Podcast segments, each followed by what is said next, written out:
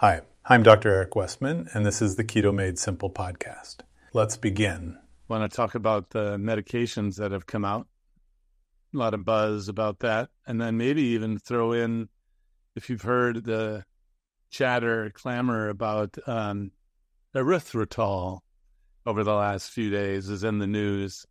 You know, it's going to give you a heart attack. So they say, no, it's not. But that's what they said in the news, right? um, well, I had planned to show you some slides from the meeting, but I can't show slides. First, what about these new medicines? Well, you may not recall, but I'm actually past president of the Obesity Medicine Association. The Obesity Medicine Association is the largest group of medical weight loss doctors in the world. I think there are 4,000 doctors now who treat obesity as a specialty. And the uh, training that you get, you, you actually go to get special training. Um, it involves in person classes at, at meetings and then also online training. And you actually sit for an exam called the Obesity Medicine Diploma. Um, what I'm trying to lead up to is that you actually you should get special training in order to use these medicines safely. And uh, we've created a, a way for you to learn and then get certified in obesity medicine. I say we because, you know, this goes back 10, 15 years when we were actually creating this pathway for certification. Uh, and I was part of that uh, pathway. Most obesity medicine doctors in the U.S. Uh, use medications and uh, they don't use the prescription strength keto diet like I do. Most of them don't, but I've been teaching the prescription strength keto diet at the Obesity Medicine Association meetings for over 10 years now. And there are a lot of other doctors who are starting to use it, but that's the minority. Most doctors who are in the obesity medicine world use medications. Best if the medicine is paired with a diet that is either low calorie or low carbohydrate. The medicines work better that way. And what's interesting is the time honored medicine among this group was called phentermine or phentermine, P H E N T E R M I N E. And you, it may ring a bell if you've been in this area for a while with, with.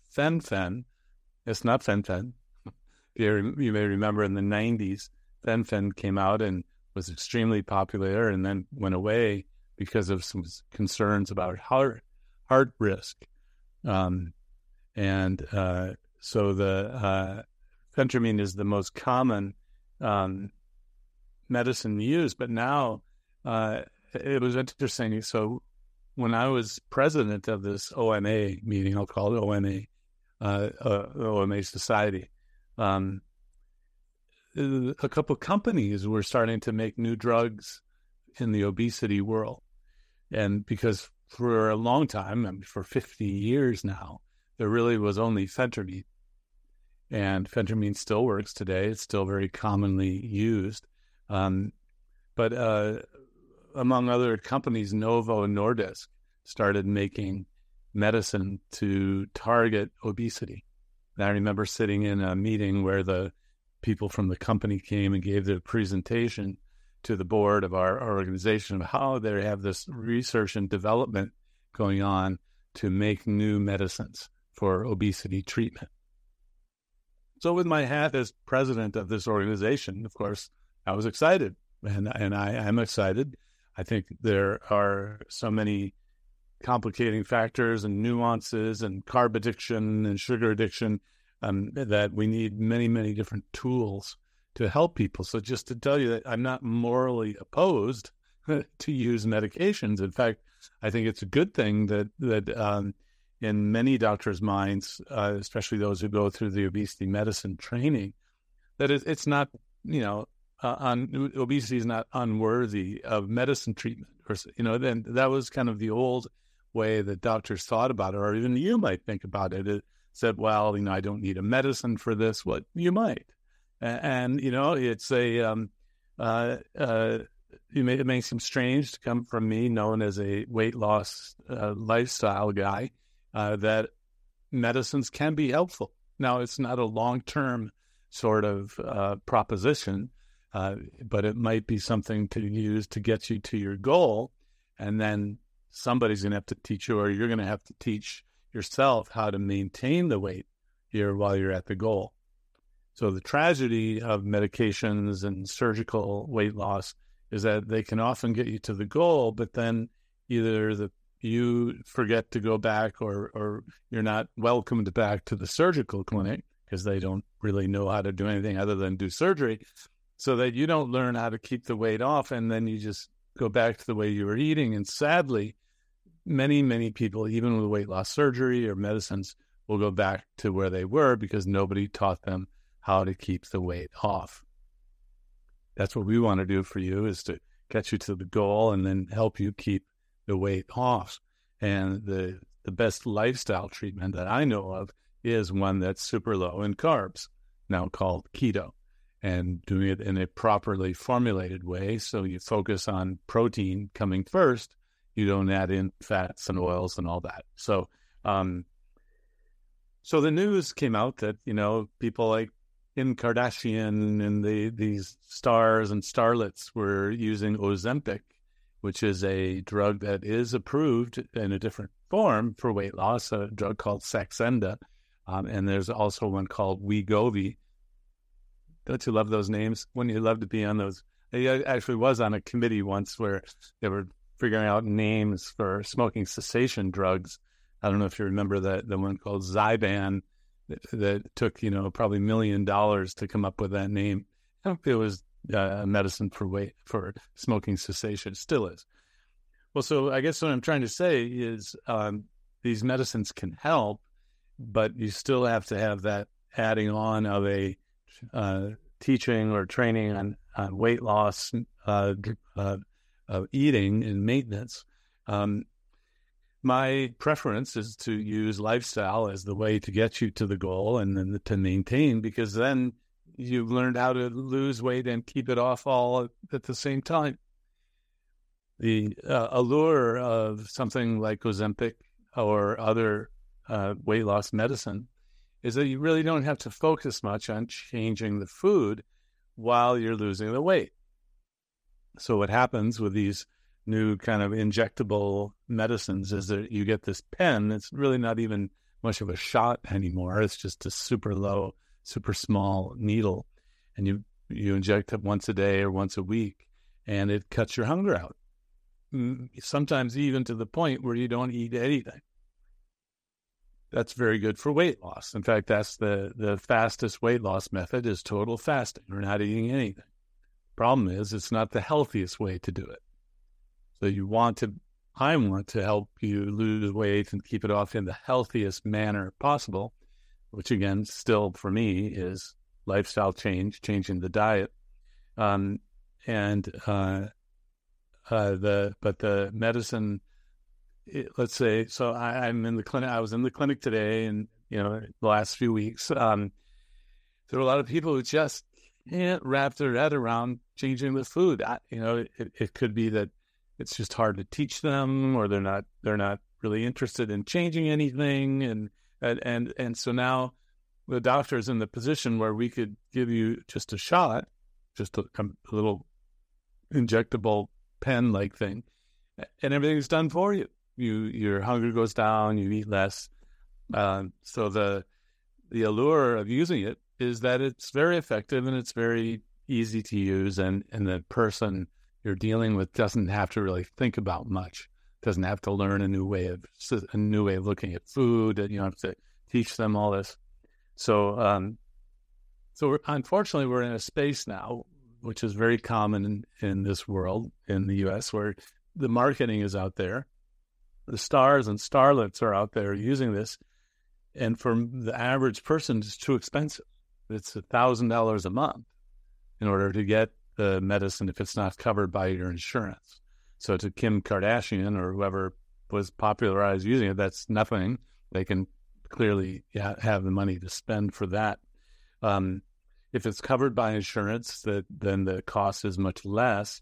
And I've even heard now that some doctors are able to get it sort of off label um, with to keep the cost down. Um, so so let's say let's say it was free, and, and you could just go get it. It's covered by insurance, and it's a thirty dollar copay or fifty for each month.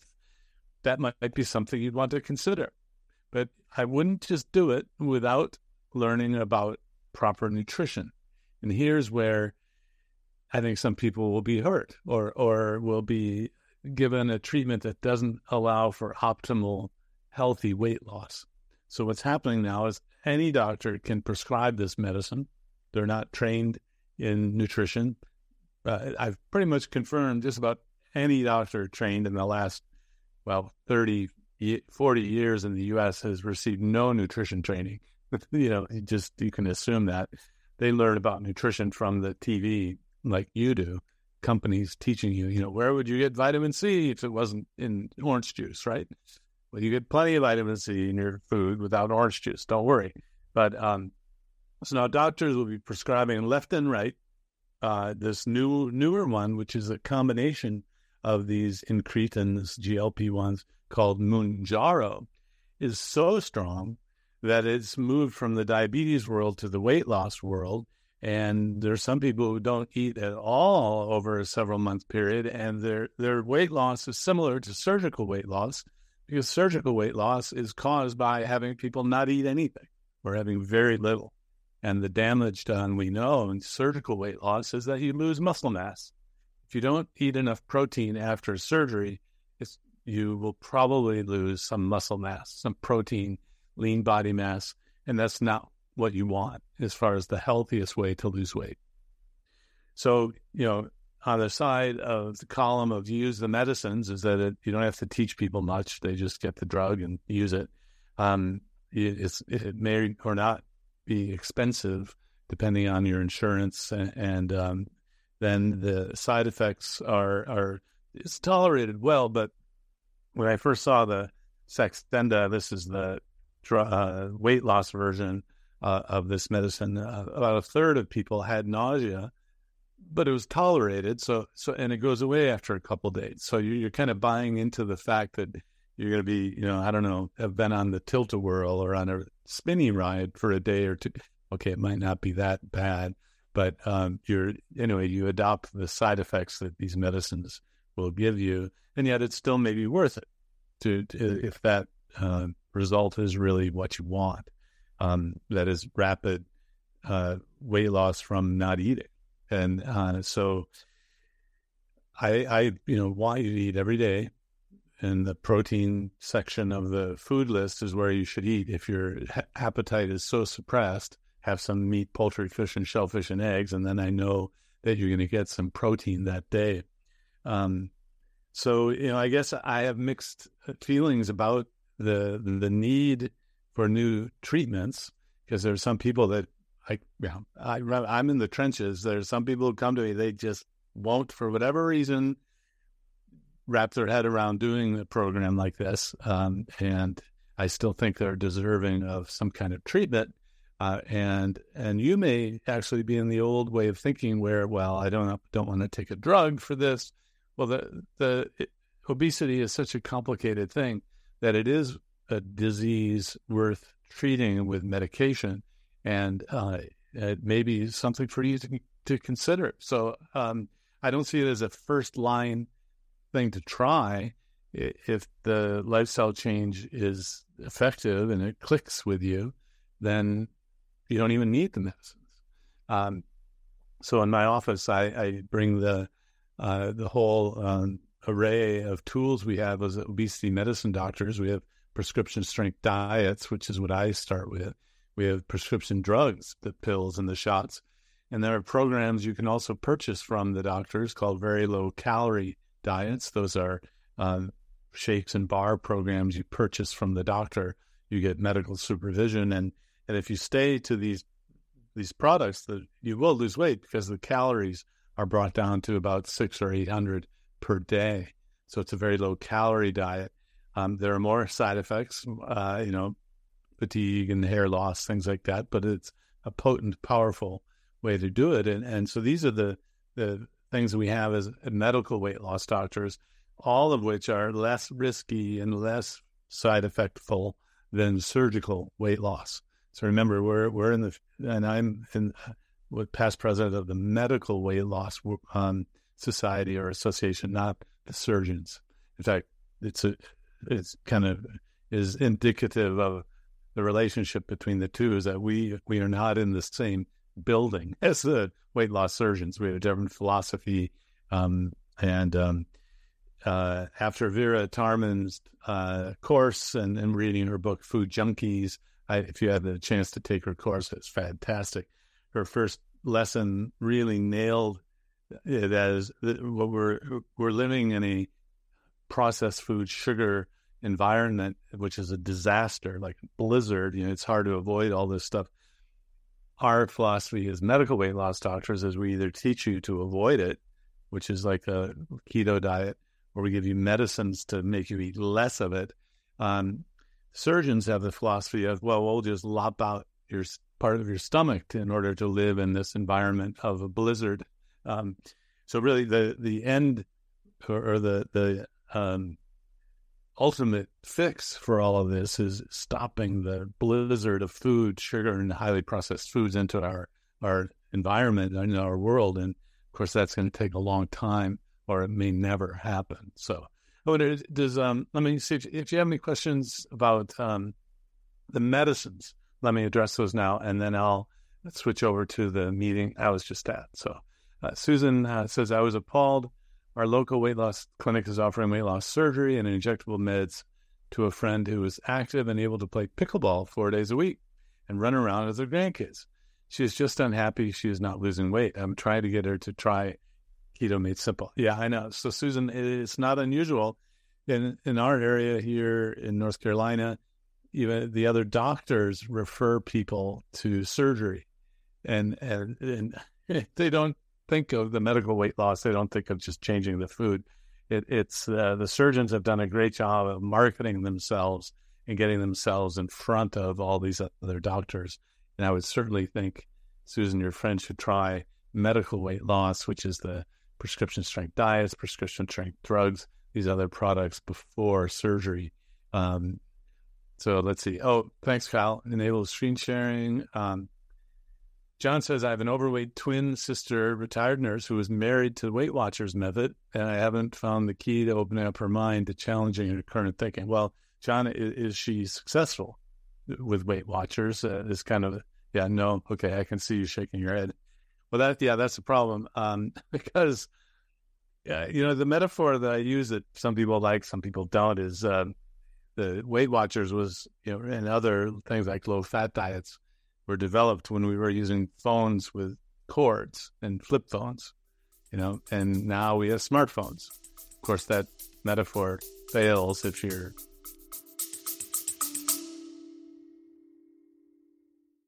Welcome to Fuller Butts, a behind the scenes plastic surgery podcast.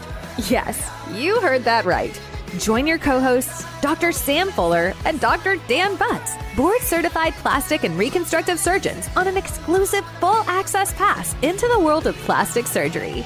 Combining their expertise and training, Doctors Fuller and Butts will share medical insights, detailed explanations, and lighthearted humor to keep you entertained and informed. We're certain you'll become passionate about the plastic surgery specialty, and between debunking myths, uncovering truths, or just making you laugh out loud at their perspective on this creative and artistic field. We've got something for everyone. Twin sister is still using a flip phone. But you might say, if, you're using a smartphone, this keto thing, it's a new technology. It, it's, you know, you should follow a new technology. And then the, the, the somehow the aha of, well, if it's working for you, great, but it's not working for you. Yeah, that's sometimes hard to to get across. Um, uh, let's see. Colleen says, but what happens to the when the person stops the oh, what happens when the person stops the medicine? Um, I you know I was just talking to my neighbor about this, who's a nurse practitioner, and in the news, someone has said the kind of absurd. I mean, it's ridiculous statement, which is you have to stay on it forever if you get off the medicine, you're going to gain all the weight back and, and more. And, you know, no, come on, calm down. Um, the, um, remember this thing, you know, if you, if you are given uh, medicine to get to a goal and then you're taught how to keep it off, you don't need the medicine anymore. So what's happening is people are using the medicine. They're not being taught how to keep it off and the weight comes back. And, and it, what I hear, it's kind of funny. It's a, I think it's a meme out there. People say, I did that Atkins diet. I lost all that weight and it, it came back and I gained even more. You know, it's kind of the, the line. And, and then I'll just say, well, did you stop the diet? I mean, you know, it, can you, can you really blame the diet for not working when you don't do it? You know? So anyway, all sorts of people lose their minds when it comes to weight. And so, no, if you're taught how to keep the weight off, you don't regain the weight. If you're not taught how to keep the weight off, sure, you go back to the way you were eating and you'll gain the weight. Um, Yvonne, oh, thanks. The vast majority will regain the weight if they've not made lifestyle changes while on the drug. And even the companies that make these drugs admitted it. Yeah. Uh, let's see. And oh, all of these medicines may have side effects. You want to be careful if you have other medical problems like uh, medicines might have trouble give trouble for the kidneys um, uh, actually the the uh, drugs go through what's called phase three studies for FDA approval. Usually, thousands of people are put on the drugs with comparator groups to see if there's any difference in side effects. Um, and then there's something called phase four marketing results, where what happens when the drug is released and put out into the real world for a while. And th- this is really kind of the, the, the gamble you're taking with a drug like this. If you take it for a long period of time, you know, which might be three to six months, is is it creating some kind of other change that wasn't detected in these clinical trials? So, is there a side effect or a serious problem that wasn't found because it was just less common? So, things that happen, you know, one in 100 will be found in clinical trials. Things that happen in one in a thousand, one in 10,000, you might not actually see those results uh, in these studies. So once the drug is released, then you follow up uh, and find it. So I kind of, through training, realized that I don't want to be the first person to be taking an FDA approved drug. I wanted to be out a little while. And, uh, and that's just to hedge your hedge your bet, you know, on the safety aspect of it. Uh, for example, there's a drug called Jardiance, which is being used now for heart failure. And there are good clinical trials that show it, it stops recurrent heart attacks, but it's at the expense of pretty terrible side effects. And, and, and, like having infection in the genital infection that gets so bad it gives you sepsis, meaning systemic infection, then you die. So the medicines can work, but then you have these side effects. They're they're in my view they're just too strong because you know um, medicines have to work regardless of what people are eating or drinking in, in terms of weight loss. So they have to be super strong, um, and then uh, that's a you buy into the unknown of of these medicines. Um, let's see. CJ says, "Are you able to speak to the medium or long term effects of medicines like Ozempic. I've heard it in Ozempic face that doctors can spot because weight loss occurs differently. Uh, yeah, I, no, you know, I think the the speed of weight loss will show that face. So there there's a, a look of people who've had weight loss surgery because the weight loss is so fast. Um, I think that's what that's referring to.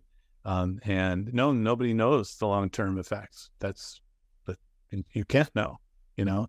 Um, so Sandy asks, what does the medicine have less side effects than glipizide or other diabetes medicines? Yeah, I, I would say the the feelings that you get are stronger. So the the nausea or vomiting or no no vomiting, don't, but nausea, loose stools, that it's a GI sort of thing is stronger. Uh, uh, side effect profile, but not everyone has it. So you know it has to be tolerable enough to get through the clinical trials um, if you do studies in thousands of people and it's so poorly tolerated, nobody takes it, you know, you, you don't end up having those Uh, so I think it's tolerated well by most people. Um, Linda says some of the appetite suppressants cause heart palpitations for those who are prone to that. Right. So phentermine is the classic sort of upper medicine that might give you palpitations at first. Most people, it, it's something you just adjust to, tolerant of. Um, and Ozempic does not seem to cause those. In, uh, uh, that so that might be a reason to choose that over phentermine. Yeah. Um, so, doc, to a patient, other than sepsis, how are you doing with your weight loss? All right, Kyle's getting a little snarky here. Thank you, Kyle. Um, and uh, Allison asked the great question that I asked um, uh, Dr. Um, oh, God, in Northwestern. He uh, was so proud of getting this drug out. The question is Can uh, Bob Kushner, Bob at Northwestern said, Dr. Kushner, uh, and I said, all of these medicines were tested with a high carb, low calorie diet. What would happen if you used these medicines with a keto diet? And he said, I don't know. That's a good way place for a new study, which was huge for Dr. Kushner because he didn't really know there were differences between different diets. You know, 10 years ago, I sat down with him and he, he was just, well, Atkins doesn't work. It's no good. I said, no, Bob, we here's the research we've done. So anyway, he's a drug uh, treatment expert. And I'd have to say uh, it might be too strong. If you combine Ozempic, which by itself, no matter what you eat, will lead to weight loss, and you combine it with a keto diet, which by itself can lead to weight loss, you may actually get extra side effects with them.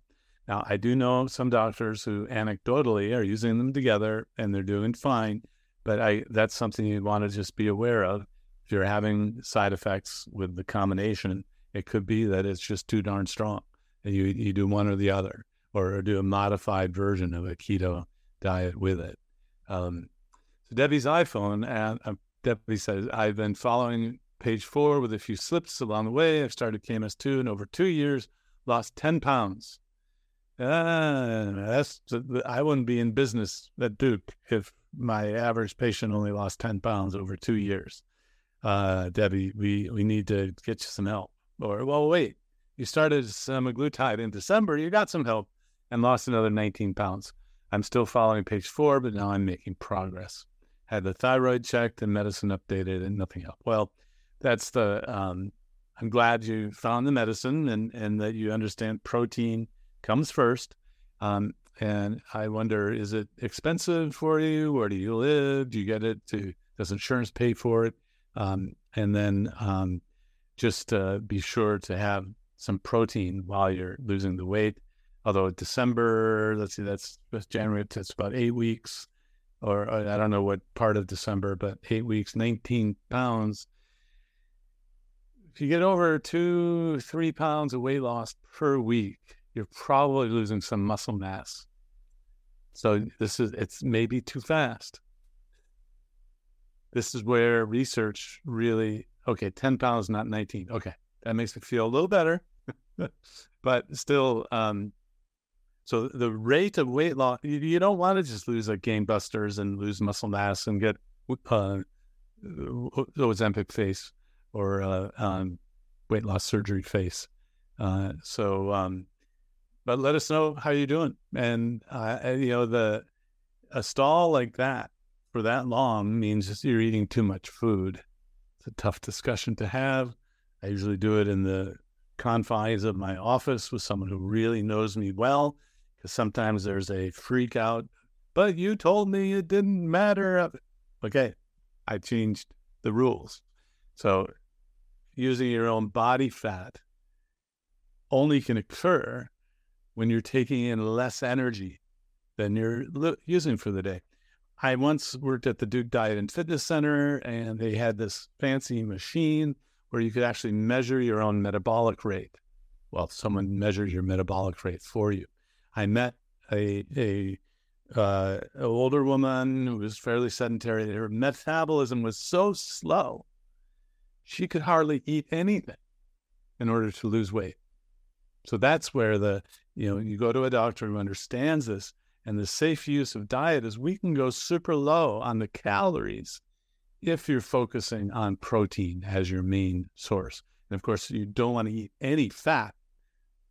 Get rid of that keto, internet keto thing if you're trying to lose your body fat. I say that if you're eating animal products, you're going to get some fat with the protein. So uh, hard to troubleshoot, but those are the kind of the general principles. And I'm glad you're having success. Um, you know, the the um, uh, thought occurs to me: Why don't I just start giving medicines to everybody? Well, we're kind of known for that keto thing going back 24 years now, where after two patients came to me and lost weight on their own, I thought to myself, the, these two men, because it was at the VA, didn't even need a doctor. They lost weight on their own. I thought, this is easy. You know, we'll do a few studies in 20 years, obesity will be gone.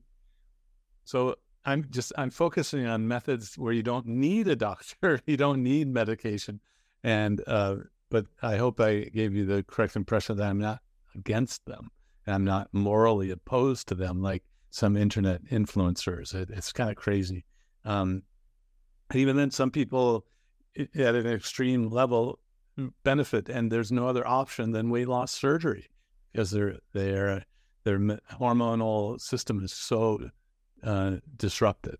Um, so let's. Lisa says, Dr. Westman, I'm obese, or Liza, uh, I'm obese and diabetic. I'm on metformin, glipizide, and Ozempic uh, at a dose for diabetes. I started keto for about 10 days now. What should I be looking out for in terms of additional side effects?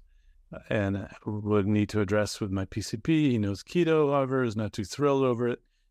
well, I am. Um, so uh, the blood sugars, you have to be measuring your blood sugars. When they start getting under 100, you start stopping these medications. And uh, all of these uh, um, uh, medicines may combine to give you GI side effects. GI side effects means gastrointestinal side effects, meaning nausea, um, upset stomach, um, uh, a little bit of loose stools, that sort of thing. Um, so um, otherwise, uh, yeah, just watch the blood sugars like crazy. When they get under 100, don't take those diabetes medicines, which are the Ozempic, glipizide. Metformin generally doesn't cause low blood sugars, but still, uh, I prefer you don't tell me how much weight you need to lose, which is a proxy for the insulin resistance that needs to be fixed. But um, I'm glad you're. Um, uh, well, I don't know if you're having success. I hope you are. Um, let us know. That's why we're we have the set up the the the group and the ad, admins to help you out there. Um, so now I wonder if I can switch to you. Now I'm still restricted from screen sharing, Kyle. Don't know. Um, well, I was going to show you some. Um, Michelle asked under 100 fasting, right? I'm, I, well, 100 is that the blood sugar? A blood sugar under 100 at any time during the day. Don't take insulin if your blood sugar is under 100.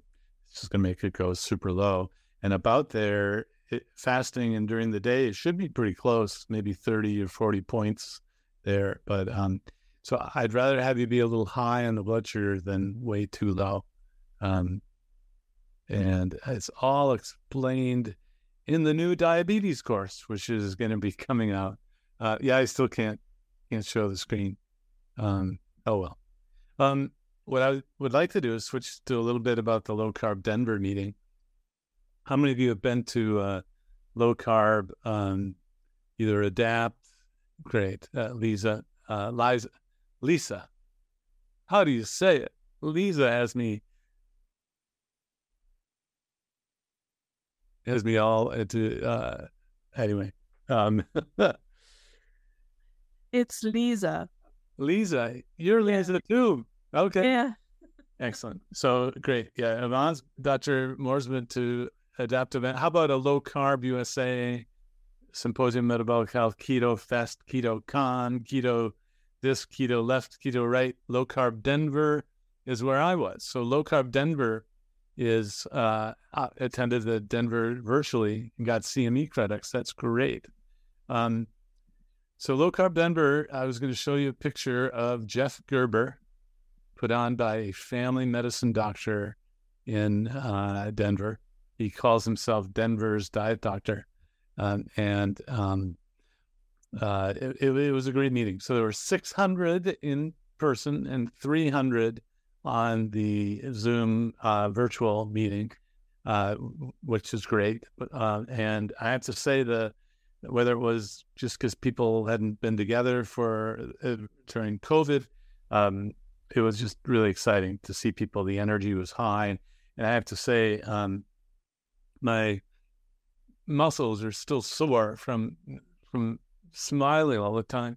And I was going to show you our booth that we had, the Adapt Your Life Academy booth, first one we've ever had.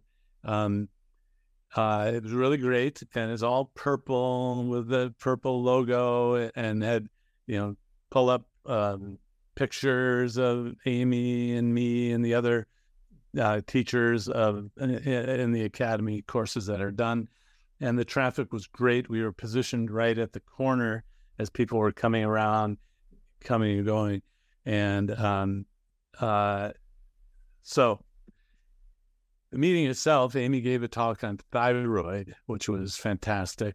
Um, the uh, speakers uh, committee, in their infinite wisdom, didn't want me to have a full talk, so I weaseled my way into being a moderator for one of the sessions, which actually I got to put in a few two cents here and there.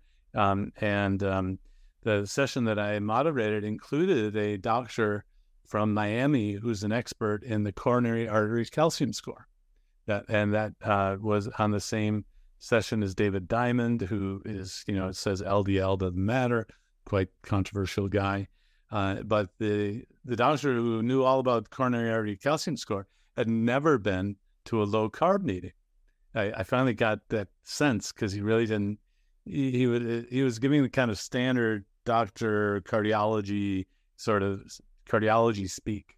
Uh, you know, this will happen and all that. And I and I just had to say, well, actually, we see things that doctors don't normally see because there are a lot of people out here, you know, including my patients in the audience who don't eat carbs. And um, and I think he left favorably impressed. Um, and uh, he is the one who has authored many papers called "The Power of Zero." What that means is if your coronary artery calcium score is zero, and you're a carb eater, because remember, this is all studied in people who eat carbs, over the next 10 years, your likelihood of having a heart attack is super low. Now, it's not zero because you're an American eating carbs, but it's a lot lower than if your coronary artery calcium score is not zero. Okay, so that zero score is, is puts you, you know, golden. If you can generalize from the carb eaters out there to those of us who don't eat much carb. And I think it can. I think we can actually do better than that. But that, you know, that's my hunch. That's uh, based on the inflammatory markers going down, the reversal of metabolic syndrome. The you know triglyceride comes down, HDL goes up. Uh, but it was great to have him speak and show all of the uh, updated information on. So even in, if you're a carb eater and your LDL is super high, if your calcium score is zero, your risk is really low. And and so it's he's been in these guidelines trying to shift and add in this calcium score as a measurement actually to get people so they don't need to take statin drugs. And so it's been interesting to see. Um, he, he, was very optimistic. In fact, he's a young researcher. I reminded of me, you know, 30 years ago, thinking everything would be fixed overnight. Um, but he he actually had been on a guideline panel to include so the coronary score is included in uh, some of the cardiac guidelines. Um, but um, uh, in that same morning, we actually were able to hear from Dave Feldman, who is the computer scientist who created the cholesterol code and has a study going on with people who use low carb keto diets and have a real high LDL level he presented the first data. They now have um, recruited 100 people. Uh, and they, if you got recruited, you would be sent to Los Angeles and be put in a CT scan machine that looks at the inside of the arteries. It's called a CT angiogram. And uh, the goal is to get 100 people, do a scan, and then follow them over the next year, do another scan, and see if there's any accumulation of damage in the artery from the super high LDL. And what was remarkable, know, you know, you can't write home about it yet, uh, but as it's kind of expected because there are a lot of anecdotal uh, signals, and this is just putting a bunch of people together, 100 people.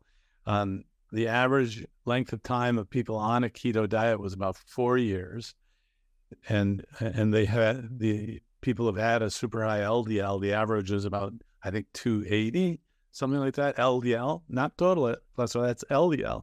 That's the average, in over four years, and just about everyone, not everyone, but just about everyone had a zero coronary artery calcium score.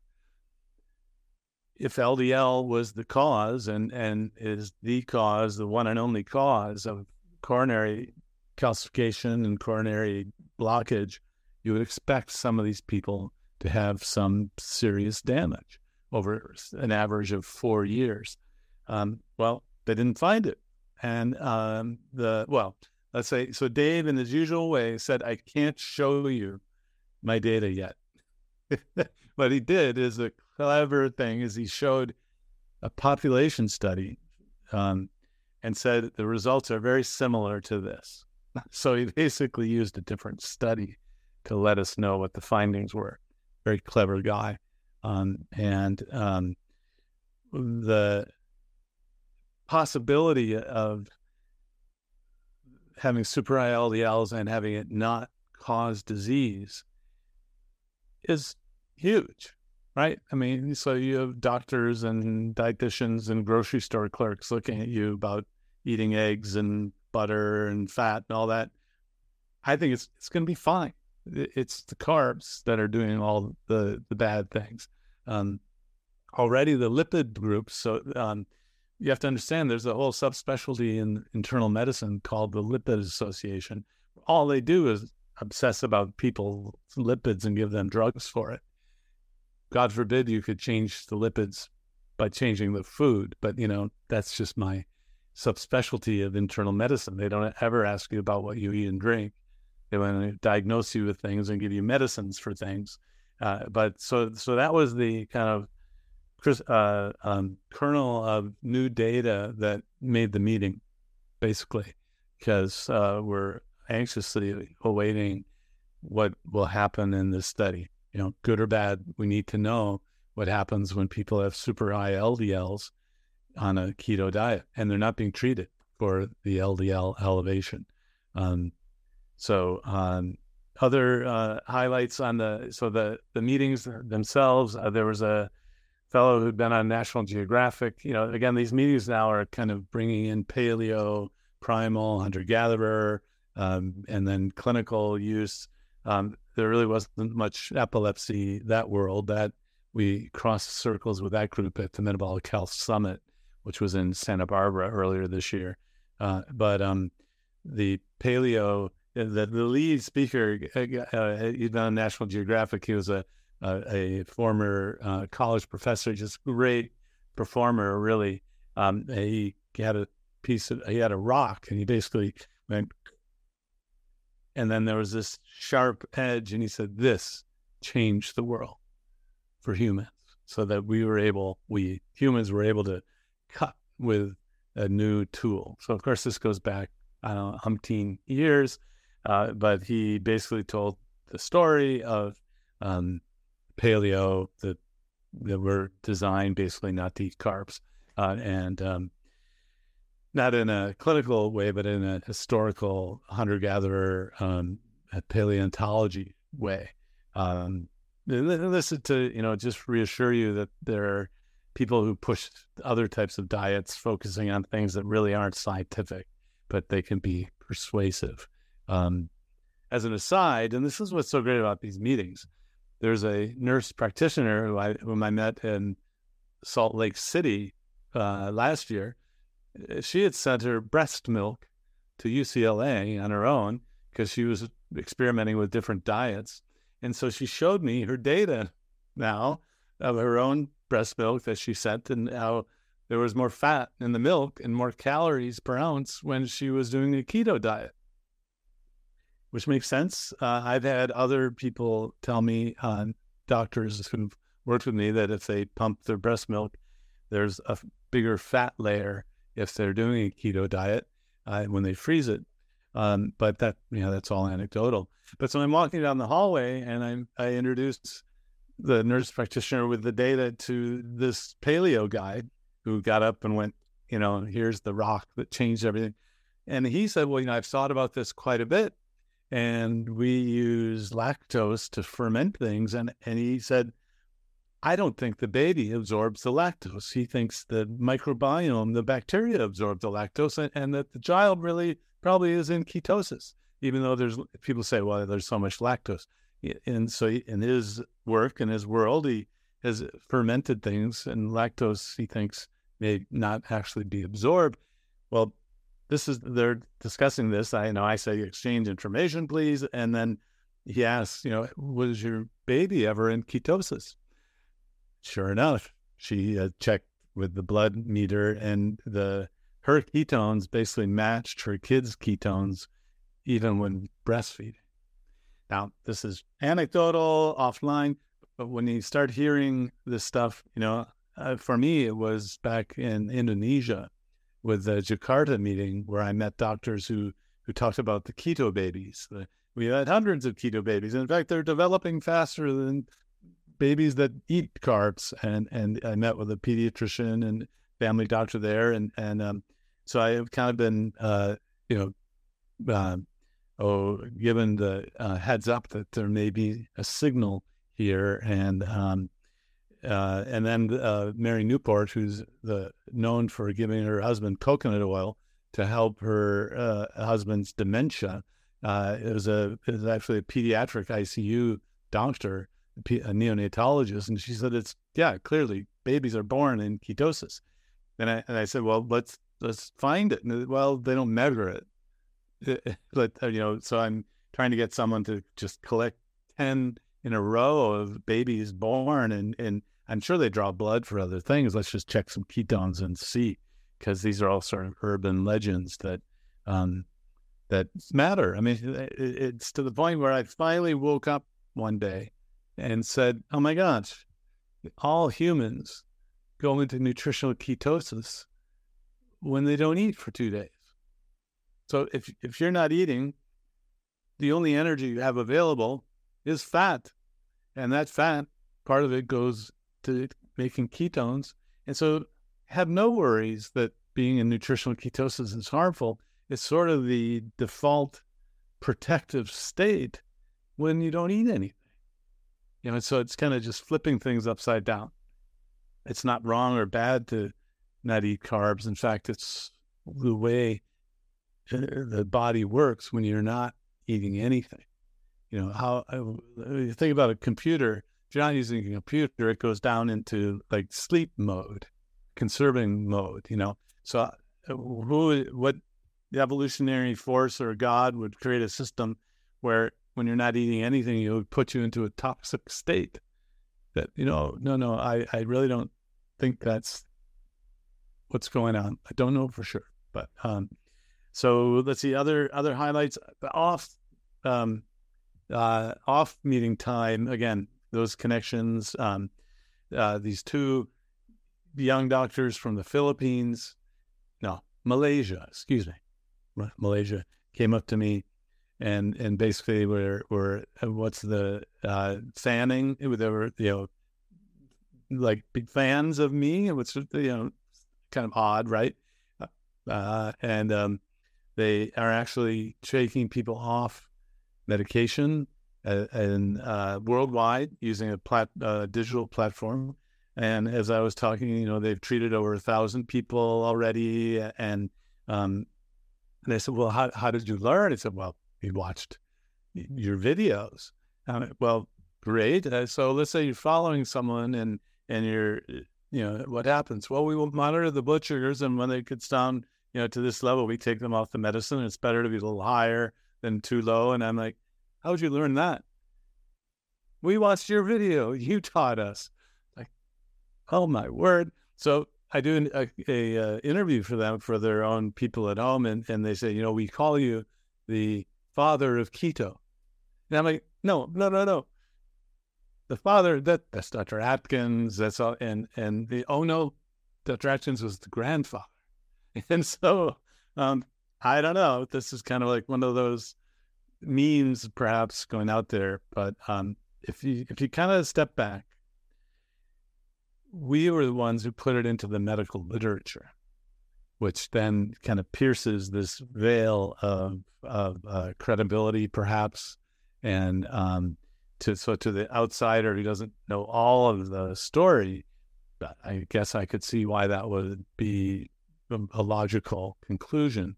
Although you know that, in fact, well, maybe you know the the list that I give you was created by Dr. Atkins and his team and I had borrowed it from him when we visited the Atkins Center in 1998. So our uh, notoriety really is that we studied it and published papers and created a, a, a evidence base behind it. Um, that, that was kind of cute. And then so um, they we connected on WhatsApp, which is you know the kind of Asian um, Facebook, if you will. It, uh, it, it um, just connects people by email and so I get a text that later that night on WhatsApp, hey, would you like to go out for a drink? And it was the young doctors. I said, well, yeah, I am just too tired. I'll maybe tomorrow. So the next night, we I was going to show you a picture of us uh, out for a drink. Um, and um, not only was the were the two young Malaysian doctors there, there was Dr. Naomi Parella, who is a uh, obesity medicine doctor at Rush in Chicago, I've known her for some time, and she wants to start using the ADAPT program to teach her people there. Um, and then there was uh, Amy Goss and her husband, Dr. Goss, is a PhD researcher at the University of Alabama in Birmingham. And I got to spend, you know, off meeting time uh, with Dr. Goss and learned about her program led by Dr. Barbara Gower at the University of Alabama, Birmingham. And they now have several major studies, meaning NIH R01s, which you know is minimum five million dollars, which gets the attention of a major university research group. Um, and then at the so that was a highlight for me to hear not only um, the Birmingham group, but also there's a group in Denver that is receiving funding from a from nonprofits to look at heart failure.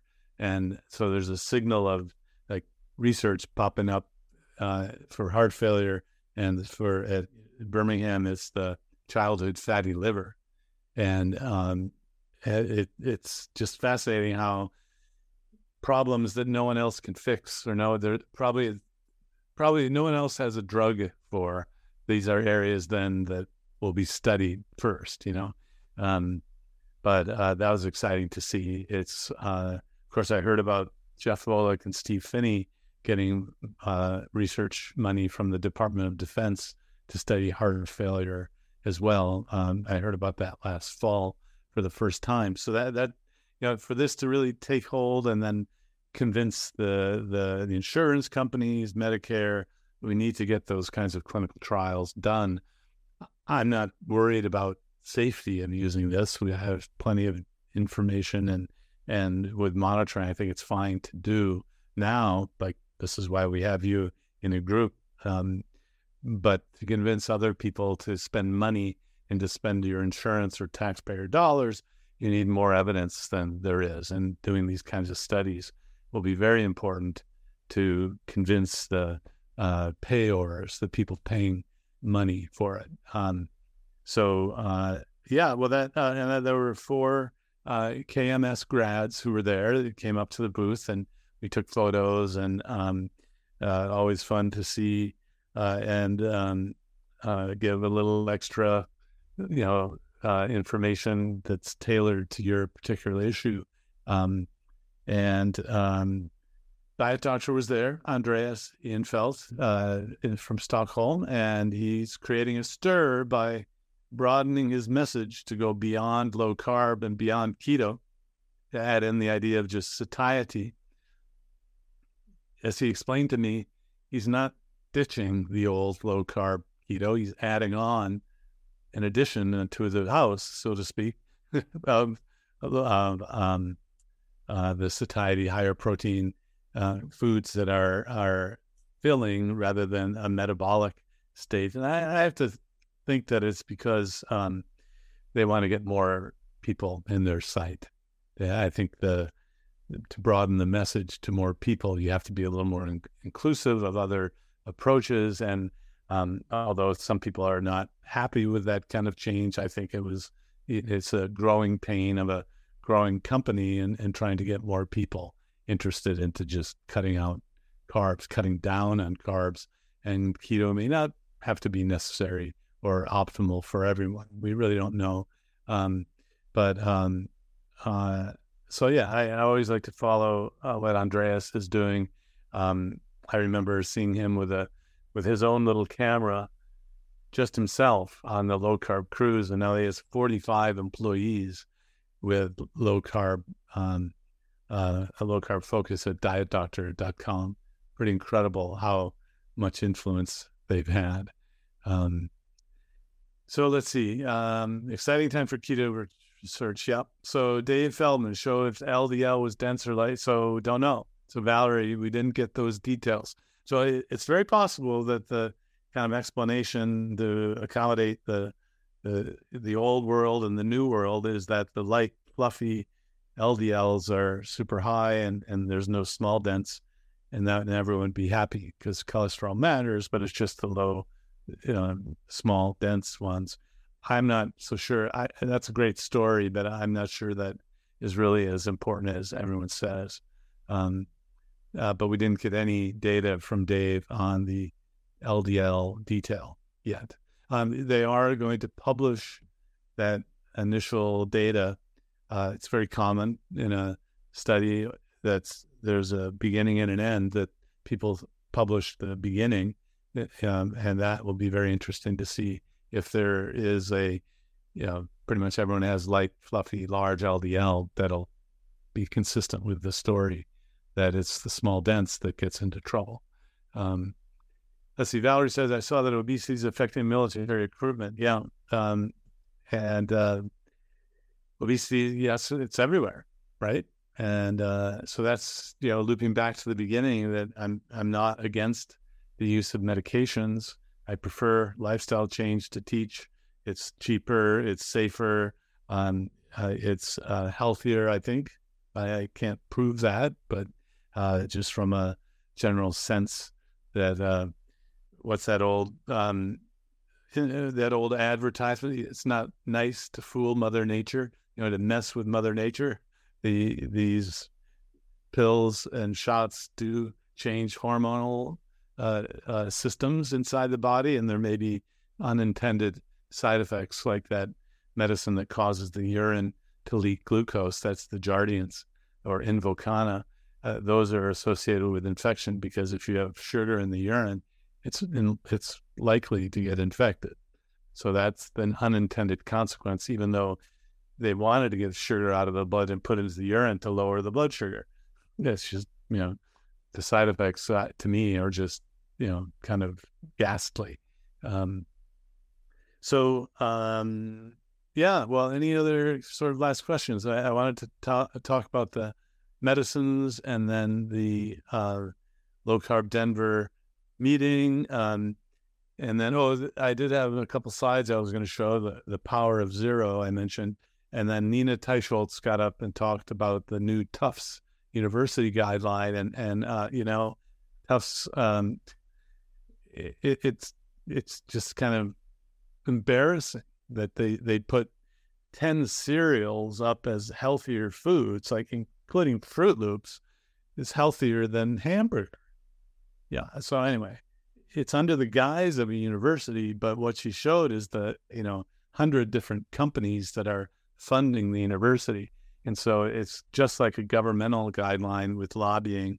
The governmental guideline reflects the lobbyist company view. So did the Tufts guideline. It was really embarrassing. And it's sad to see Dr. Mozaffarian, who I, he's, you know, probably my age or a little younger, kind of shift. He, he was more of a data driven person until he got to become dean of this school. And I'm sure it's just a matter of following the dollars. Hate to say it, but uh, I guess everyone has their price. Um, not me.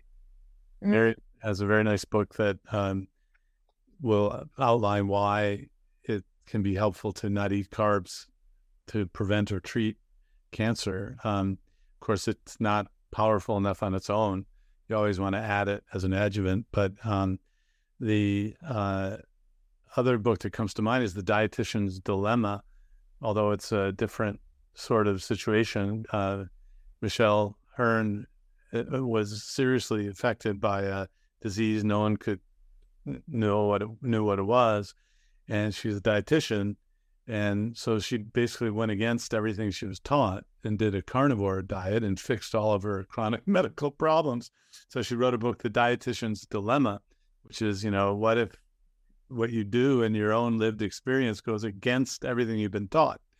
And it's very nicely um, uh, written. In fact, I, I in that book is a former patient of mine who I lost track of, and uh, and she's written a book on her own about her transformation uh, by doing a carnivore diet. And this approach we have is very close to a carnivore diet. I mean, it's having few veggies and you know leafy greens, and then a non-starchy veggie, but um, uh, uh, those come to mind. But you know, the the um, strength with which other doctors can persuade is really kind of alarming to me, and with how little data they have, and, and um, the uh, you know we kind of wring our hands together as the as the plant based and all this you know money driven stuff really because uh, there's not a lot of science about